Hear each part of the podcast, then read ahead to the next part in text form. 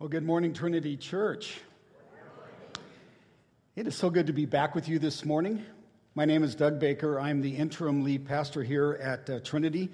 And, and let me begin this morning by saying uh, thank you to Bill Bourne for speaking last week. Yeah, he did a great job. He gave my wife and I the freedom to go and spend the day with my mom, and she's in Laguna Hills. And so, as we were driving down there, we were listening uh, to YouTube live, listening to the service and to Bill. And he got all done. I turned to my wife and I said, Man, I wish I could preach like that. Man, that is really good, passionate and deep. So, Bill, wherever you are this morning, thank you for uh, your humble insights and your passionate treatment of God's Word. But isn't it good when uh, God's people know and use their giftedness? Just like with Bill, it was so good to hear him. And, uh, and when we do use our gifts, several things happen. I think they're important for us to realize what's going on when we use our gifts. And one of the very first things is that they delight God. They actually bring joy and delight to his heart. You may not realize this, but there are several places in the Bible where God, the Trinity, does things together. And you'll, you'll recognize them in uh, Genesis. They create all things together. It's the Father, Son, and Holy Spirit. Uh, we find it at, at the cross the Father, Son, and Holy Spirit are working together to redeem us. And the creation of the church, they work together. And then again at end times, we see the return of Christ, the work of the Spirit, and God's power. But one of the things that we don't always notice about the Trinity's work is that He picks your spiritual gift. In fact, the entire Trinity is involved in the gifting of every Christian. You find in 1 Corinthians 12, 4, and you don't have to go there because actually we're just going to pause briefly, but in that passage we read that the Holy Spirit actually picks out your gift. He does the shopping. Looks at all the gifts, he says, ah, this is the one, or these are the ones they get to have.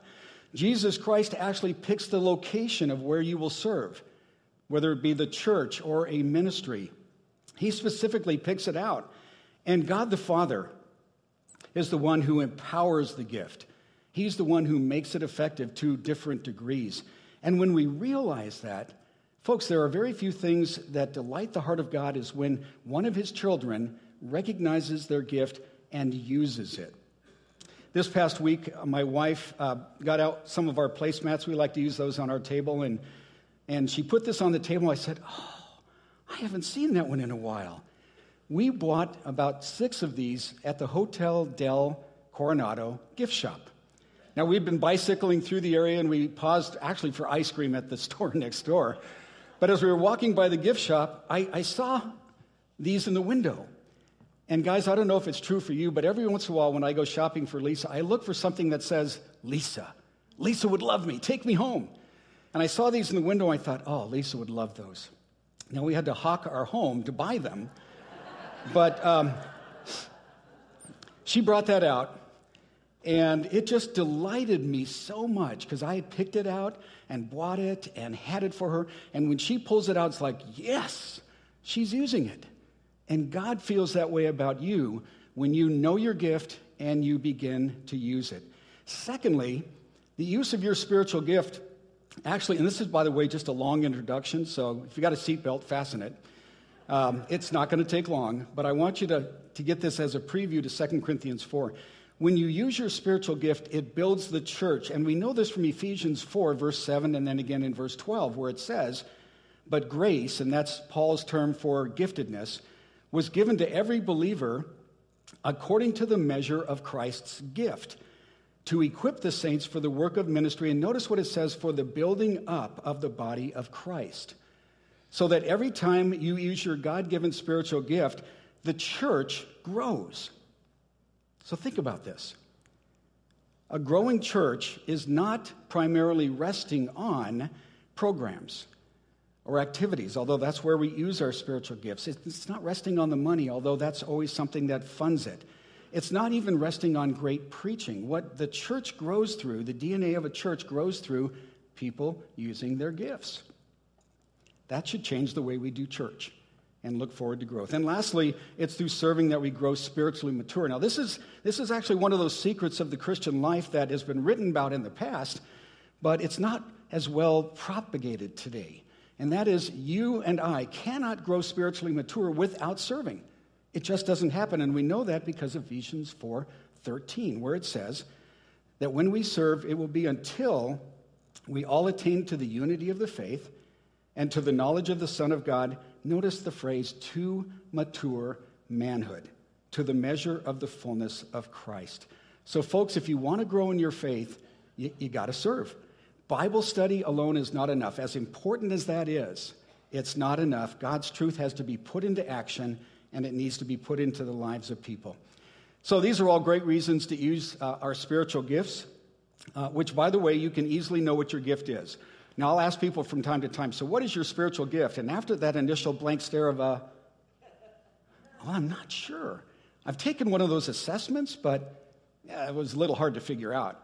There's three things that you can look for that tell you you're using your spiritual gift. And they're really simple. And it involves, first of all, just doing something at, at ministry, picking out something and trying it. First thing you'll notice is that you enjoy it. God doesn't give stinky gifts. You're going to love doing it. It will please you because God has put this gift in your heart and it's a supernatural ability.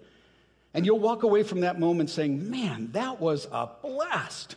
I can't wait to do that again. So you'll enjoy it. The second thing is you'll endure doing it.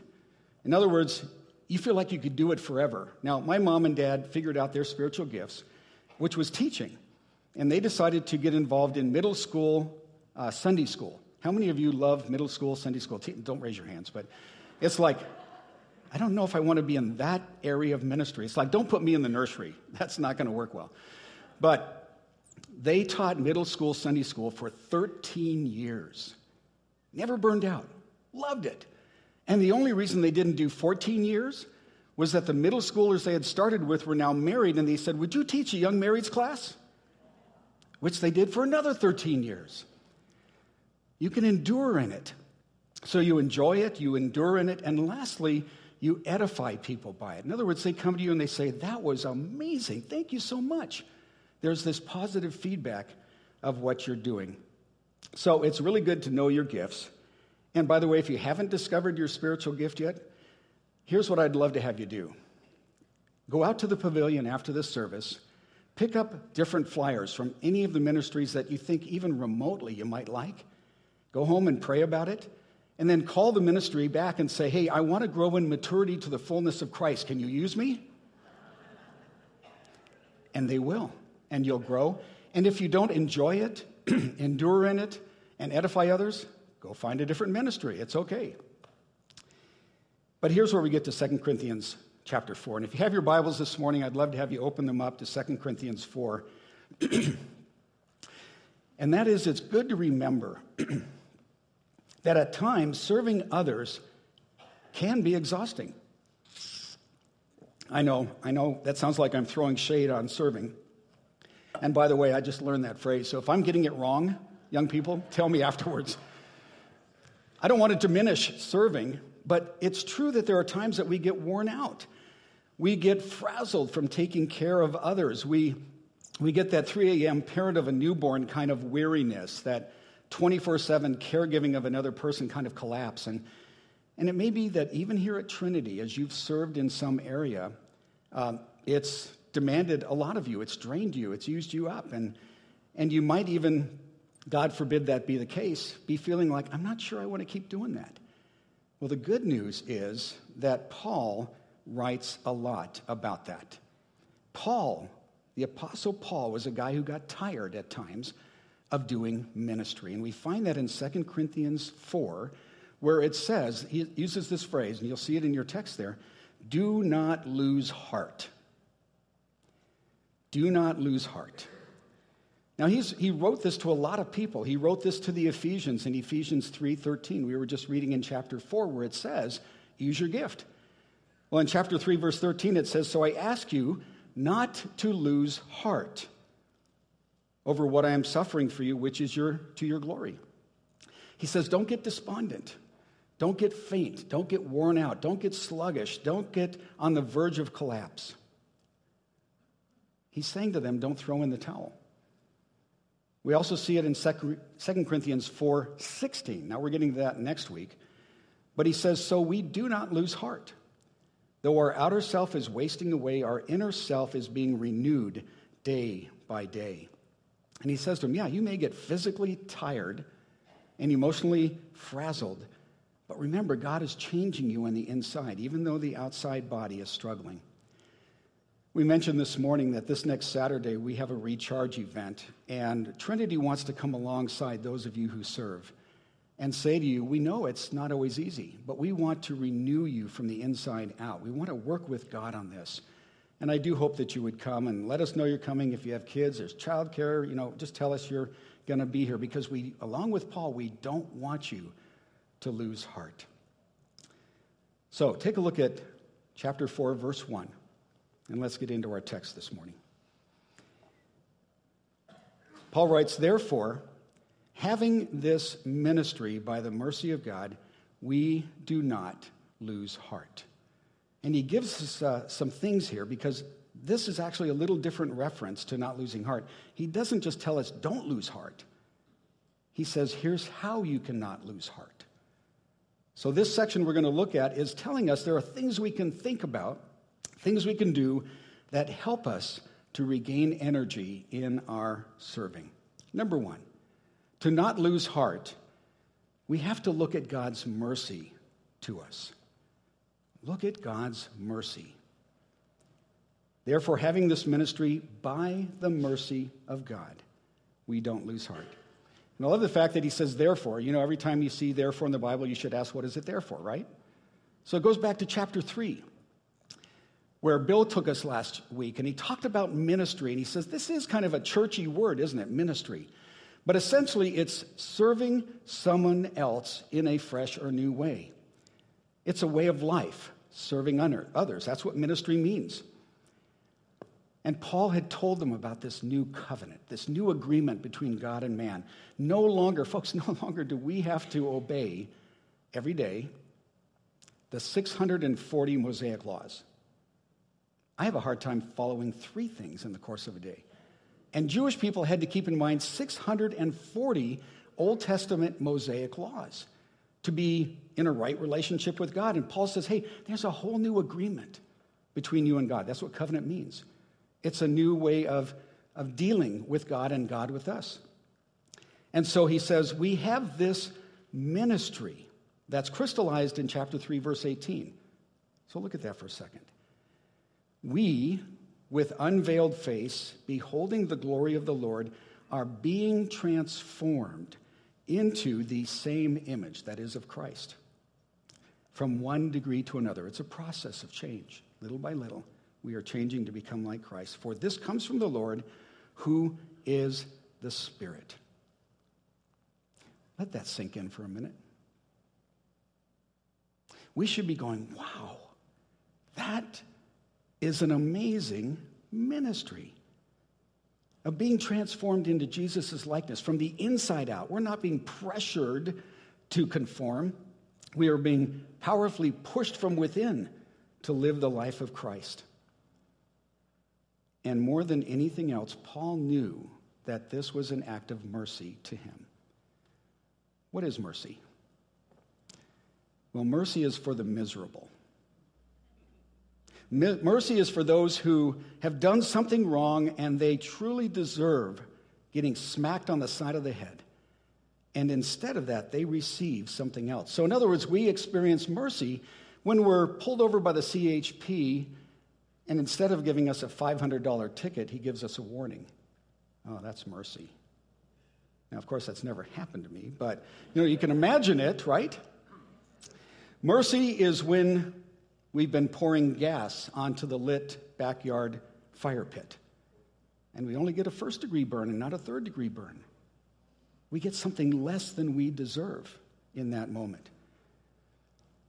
It's when we get kindness from somebody who we deeply hurt and offended, and they choose kindness instead of hate or anger. See, these are merciful actions when much worse could have happened. Think about Paul's past. What had he done toward the church? And what did he deserve from God?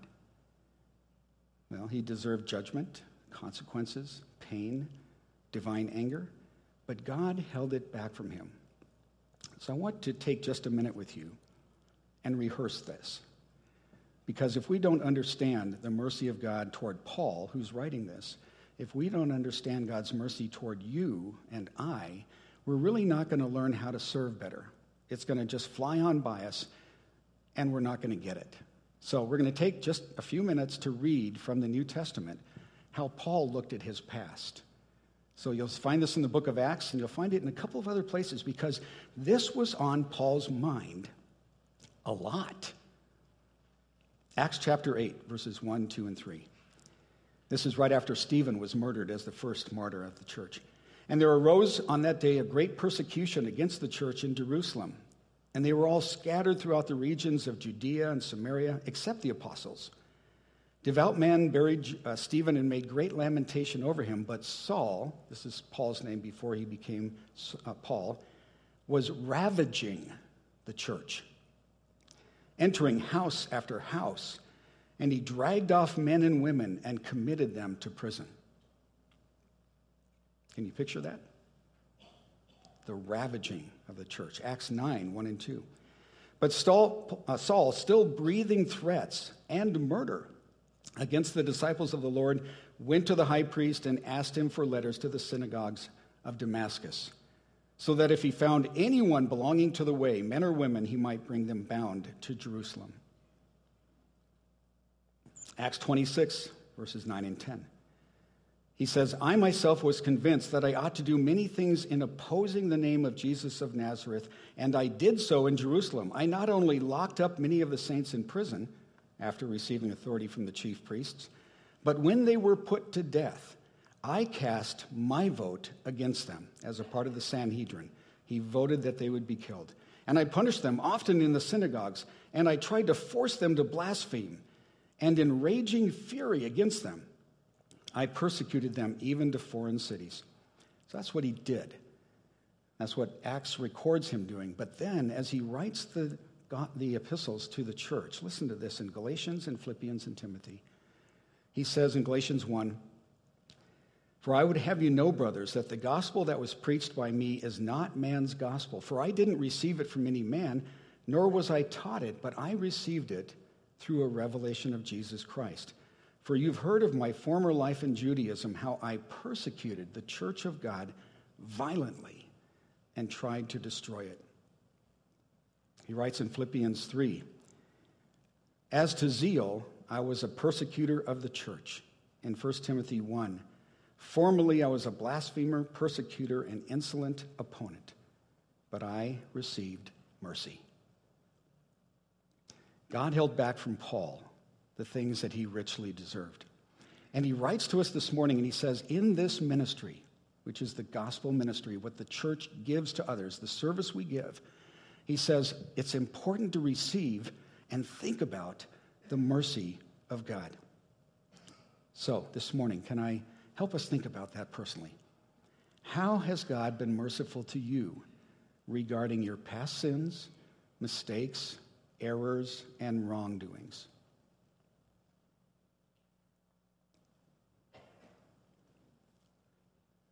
I thought about that this week for my life. And it humbled me that God would be so kind to me. Because as Paul writes, and David writes actually, my sins are always before me.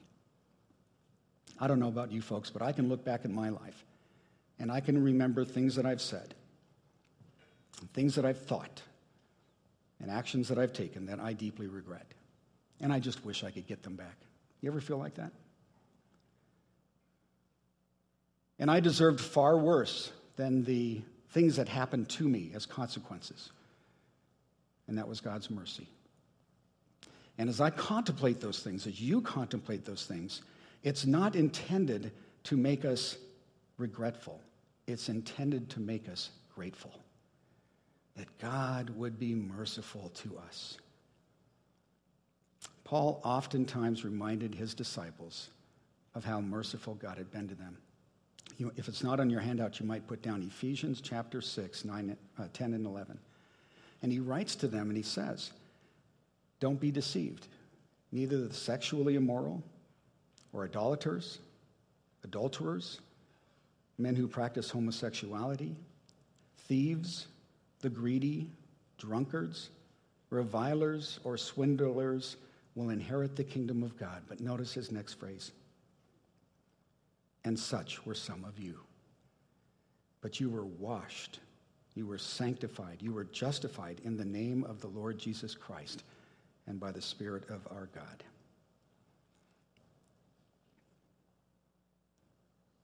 I almost just want to almost just want to pause for a moment to let this sink into our hearts. Because, folks, we, we have to begin with the mercy of God.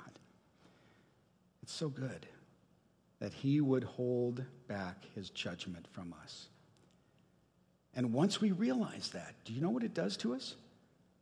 Out of gratefulness, it compels us to serve this merciful, kind hearted God.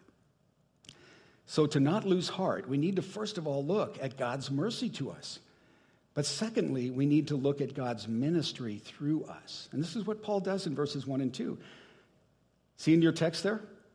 Therefore, having this ministry by the mercy of God, we don't lose heart, but we have renounced disgraceful, underhanded ways. We refuse to practice cunning or to tamper with God's word. But by the open statement of the truth, we would commend ourselves to everyone's conscience in the sight of God. Paul's ministry also encouraged him. What he was actually doing, it was the best work in the world. It was announcing to a desperate world, a dark world, how they could be freed from sins, freed from Satan, live in the light of God's gospel. Think about it for a second. What is the best job you've ever had? I hope you have something in mind. What's the best job you've ever had? And what made it that? Was it, was it the hours or the commute? My, uh, my first pastorate, my commute was five minutes. It's like, wow, how can that be? Was it the people you worked with? Maybe it was the support of your managers. Maybe it was the pay. What made it so good? Paul looks at his work and he says, best job ever. And think about all that he suffered. Best job ever. Why is that for Paul? Well, it was because of what God had to say. It was the truth of God's word. Notice how he says here, I'm not going to tamper with this. It's so good, I'm going to resist the, the desire to make it cunningly better than it is. I, I'm not going to alter it in any way. I want the truth to speak for itself. And his audience could see by its effects in their lives that it truly was good. We have that same ministry. There are four places in the New Testament, we won't look at them this morning, where it talks about spiritual gifts. Write these down if they're not on your notes. They're really easy to remember, especially if you like math. 1 Corinthians 12, all about spiritual gifts. Romans 12, right? Ephesians 12. Now, no, you know there's no 12 chapters in Ephesians. Ephesians 4 and 1 Peter 4. If you want to learn about spiritual gifts, that's all you need to do is go to those four passages.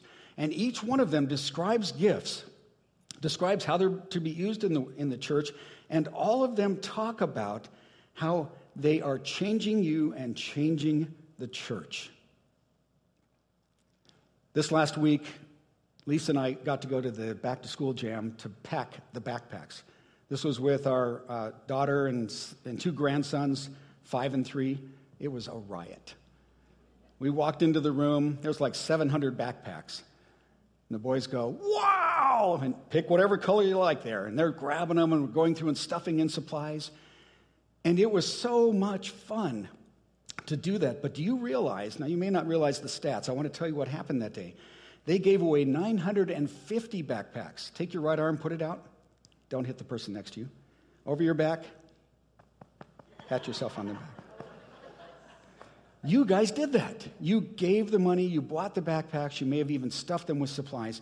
950 backpacks, 100 new pairs of shoes, 100 food boxes, 500 hot dogs from the Redlands Police, 22 brand new bikes, and 100 gospel books penned by our own Steve Springstead, and lots of Starbucks coffee.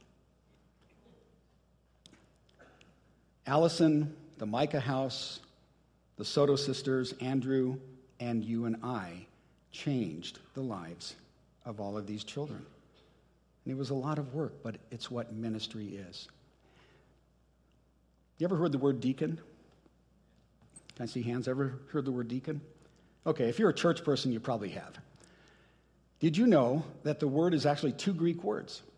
Dia, konos. We say diakonos. It's actually diakonos.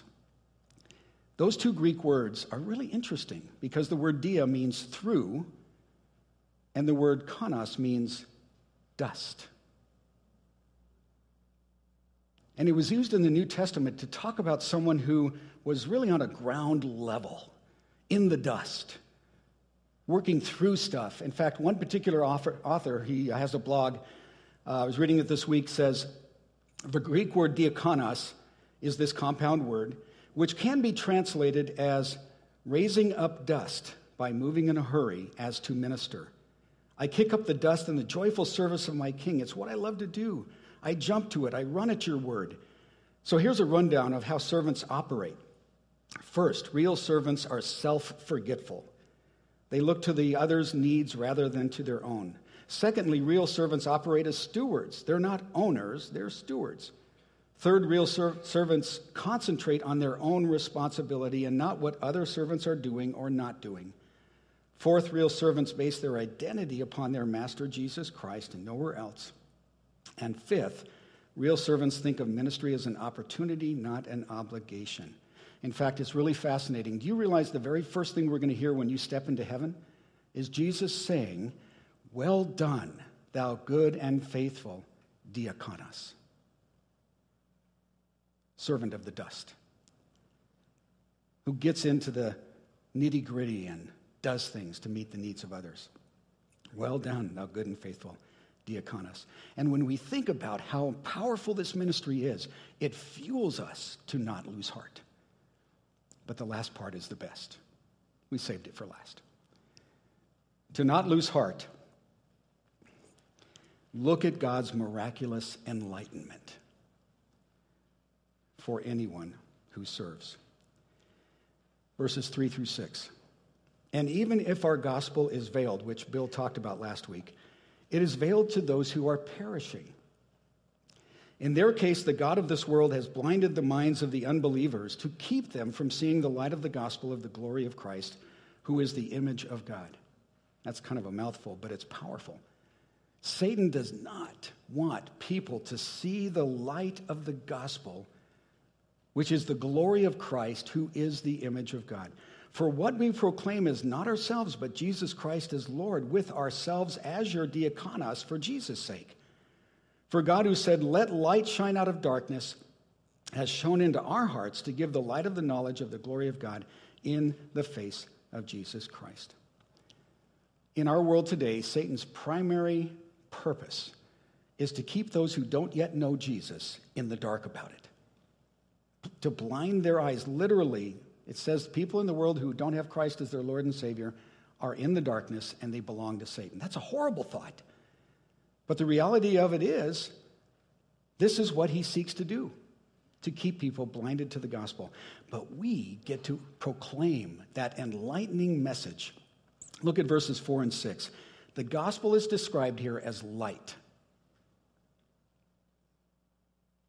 You ever been to a Christmas candlelight service where you all held a candle? You said to the kids, watch out for the wax. You know, don't let it drip on things. Picture yourselves this morning holding those candles.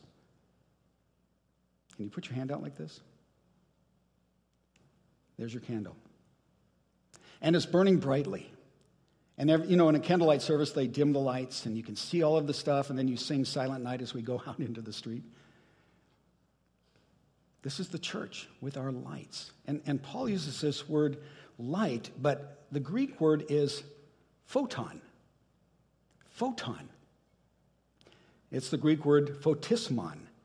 We get photon from that. So I looked that up this week. I'm not a science guy, I did the soft sciences. But it's a fascinating word. Symmetry Magazine, which is published by the U.S. Department of Energy, writes this. Radio waves, microwaves, infrared, ultraviolet light, X rays, gamma rays. All of these are light, and all of them are made up of photons. Photons are at work all around us. They travel through connected fibers to deliver internet cable and cell phone signals. Praise God for photon, right? They are used in plastic upcycling to break down objects into small building blocks that can be used in new materials. They're used in hospitals, in beams that target and destroy cancerous tissues.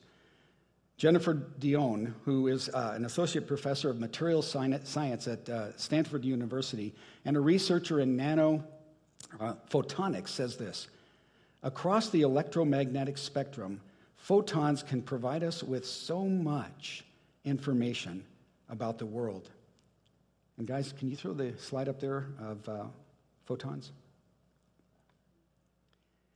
Light, photons, listen to this, they are a reagent, king in chemistry that people don't think about. People often think about adding new chemicals to enable a certain reaction or controlling the temperature of pH of a solution, but light, photons, can bring a whole new dimension and an entirely new toolkit. Photons are always full of surprises. And Paul then says, as God said, let there be light. Why would Paul quote Genesis chapter 1, the creation of our world, when he's talking about the gospel? Because his thought goes back to Genesis 1, where God said, Let there be light, and it separated the light and the darkness. Why does he use this idea of a brilliant, blazing photonic light? Well, do you remember what happened to Paul on the road to Damascus? God stopped him in his tracks with this blinding, blazing photismon, this light that brought him to his knees and blinded him. And later in the story, when Ananias comes to him and says, Brother Saul, God has told me he has plans for you. He wants you to share the gospel. You can see again. And what happens to him? Scales fall from his eyes, and it says he could see again. And notice the immediate response Immediately, he proclaimed Jesus in the synagogue, saying, He is the Son of God. And all who heard him were amazed and said, Isn't this the guy that was wreaking havoc in Jerusalem of those who called upon this name? Has he not come here for this purpose to bring them bound before the chief priests? But Saul increased all the more in strength and confounded the Jews who lived in Damascus by proving that Jesus was the Christ. What happened to Paul in that moment was the brilliant photismon of God penetrated into his life, blinding him, but then releasing him and beginning this inner transformation of light from darkness that compelled him to preach the gospel Jesus Christ is Lord. And he goes back to Genesis because in Genesis there is this process that he wants people to hear about. Can you throw the slide up there for us, guys? I want to work off of that. In the beginning, God created the heavens, the earth. The earth, notice, the earth was without form and void.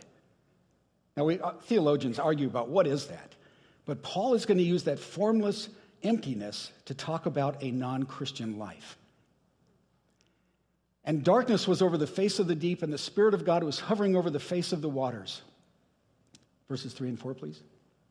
Do we have those? Yeah. And God said, Let there be photismon and there was light. And God saw the light was good, and he separated the light from the darkness. Paul goes back to Genesis as this template to teach us about the new creation, what has happened in your life and mine when we came to Christ. Let's throw the other slide up there. Look at this. What happens in Genesis? Well, you have the creation of the world, you have light, then you have the heavens being revealed, then you have life itself in the ocean and in the skies and on the earth. There's fruitfulness of all the plants, and then humanity is created. Paul says that template, that pattern, is what happens in the life of a non Christian when they come to faith in Christ. Paul says, This is what happened to me. There's a new Genesis in our hearts, there's this enlightening of God we see God. He gives new life. It produces a fruitfulness and it creates a new humanity. Do you see the parallel? Do you see why he would go back to Genesis? Because he wanted people to realize that the gospel message recreates humanity. And this is what Satan is so opposed to a new humanity that would worship God and follow him. He's opposed to the spiritual formation of our being, of God's work within humanity to change us spiritually at the core level of our being. He wants to discredit and delay the gospel message. And that is the spiritual battle of our day, to resist that. Last week, Bill gave us some homework. Do you remember what it was? I'm not going to ask you to tell me. But I remember when I was a student, it was like, oh, shoot, I forgot that assignment. So I want to give it to you again. He said, Would you talk together about how God is transforming you and others? That's a great assignment. I also am a teacher at Biola University. So guess what? I want you to do it this week. Again. Talk about how has the light penetrated your life? How has God begun to recreate in you a new humanity? Therefore, if anyone is in Christ, he is a new creation. The old is gone, the new has come. Where is the mercy of God in your life? How has he been kind to you and held back from you the consequences of your past actions? What is the ministry you're involved in? Is it this glorious ministry of bringing light into darkness, transformation into stagnant existence? How is the light being used in your life? We're going to end this service with the song that Bill sang for us this last week. And I guess I'm old enough to remember it as well.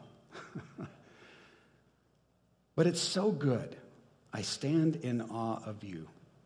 And as the worship team comes up, we're going to invite you, once they're up here, to stand and sing this song. And then when we are done with that, I'd like to have us stay standing and take some time as a congregation to pray together, individually, not aloud, but individually, all together, to pray together and thank God in our own hearts, in our own minds and thoughts for his mercy to us and for his ministry through us and how it is plucking people out of Satan's grasp, opening their eyes and changing their hearts. So, would you stand together and let's sing this song and then we'll wrap up our service.